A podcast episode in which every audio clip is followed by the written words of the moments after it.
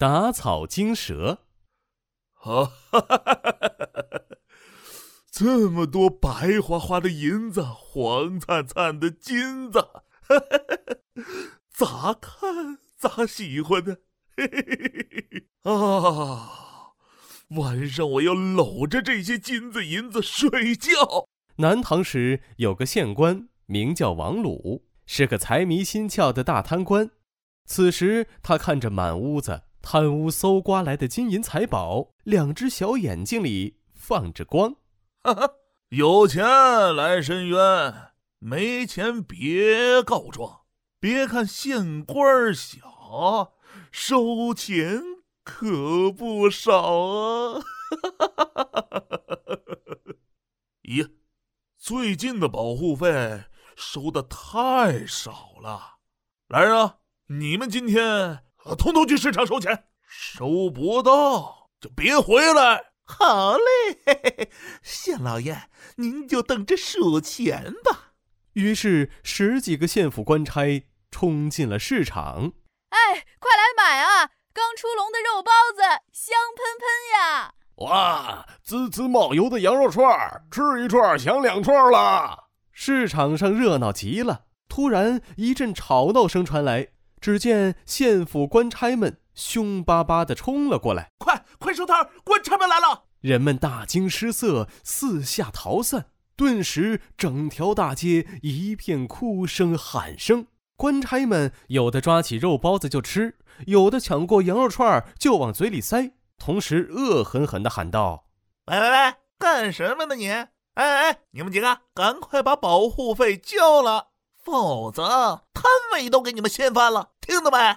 有些县府官差吃饱喝足，连抢带夺后，就大摇大摆的走了。百姓们纷纷怨声载道：“哎，天天来收保护费，这还怎么做生意呀？”“ 就是就是，这个县老爷太坏了。”官差们走后，人们一边收拾着七零八落的东西，一边唉声叹气：“反正都活不下去了，干脆我们去县府告他们去。”“啥？你没搞错吧？这些人就是县官王鲁的人呀，他怎么可能帮我们嘛？”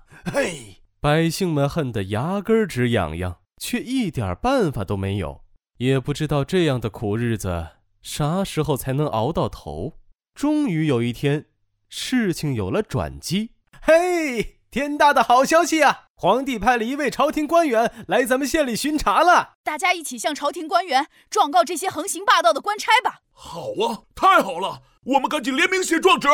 算我一个。哎哎，把我的名字写上。还有我，还有我。不过按照规矩，这状纸要先交到县太爷王鲁的手中。因为朝廷官员来了，百姓们这次不再害怕王鲁。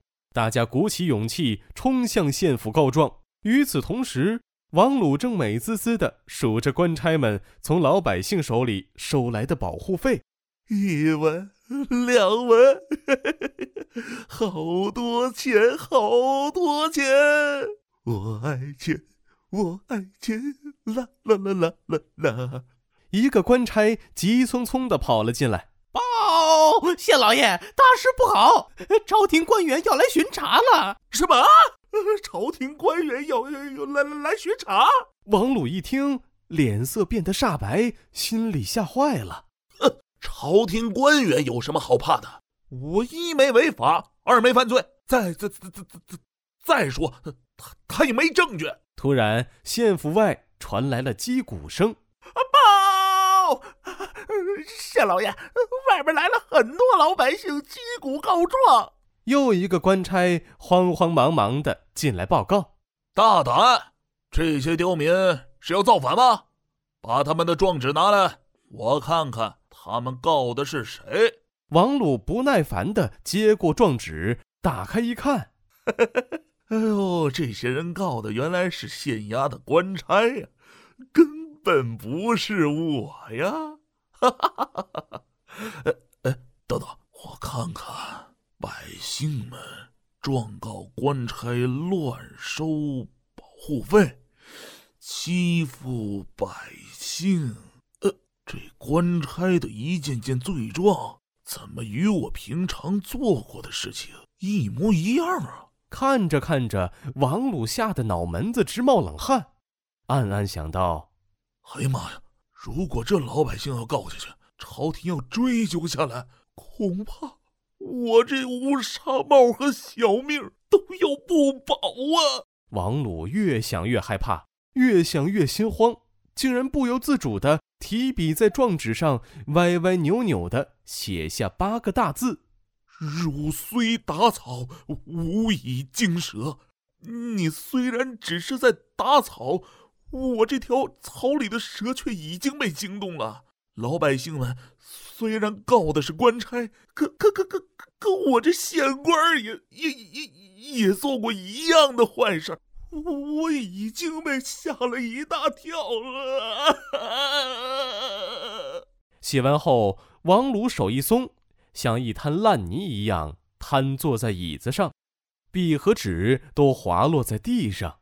朝廷官员到！哈哈哈哈！王大人，怎么脸色发青，浑身是汗啊？突然，朝廷官员走了进来，捡起状纸，大声问道：“哎，王鲁，你告诉我，谁是草，谁又是蛇呀？”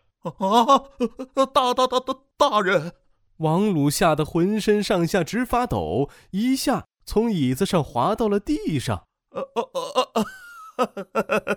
我我我不是蛇，我不是蛇，没我的事儿，都是他们干的。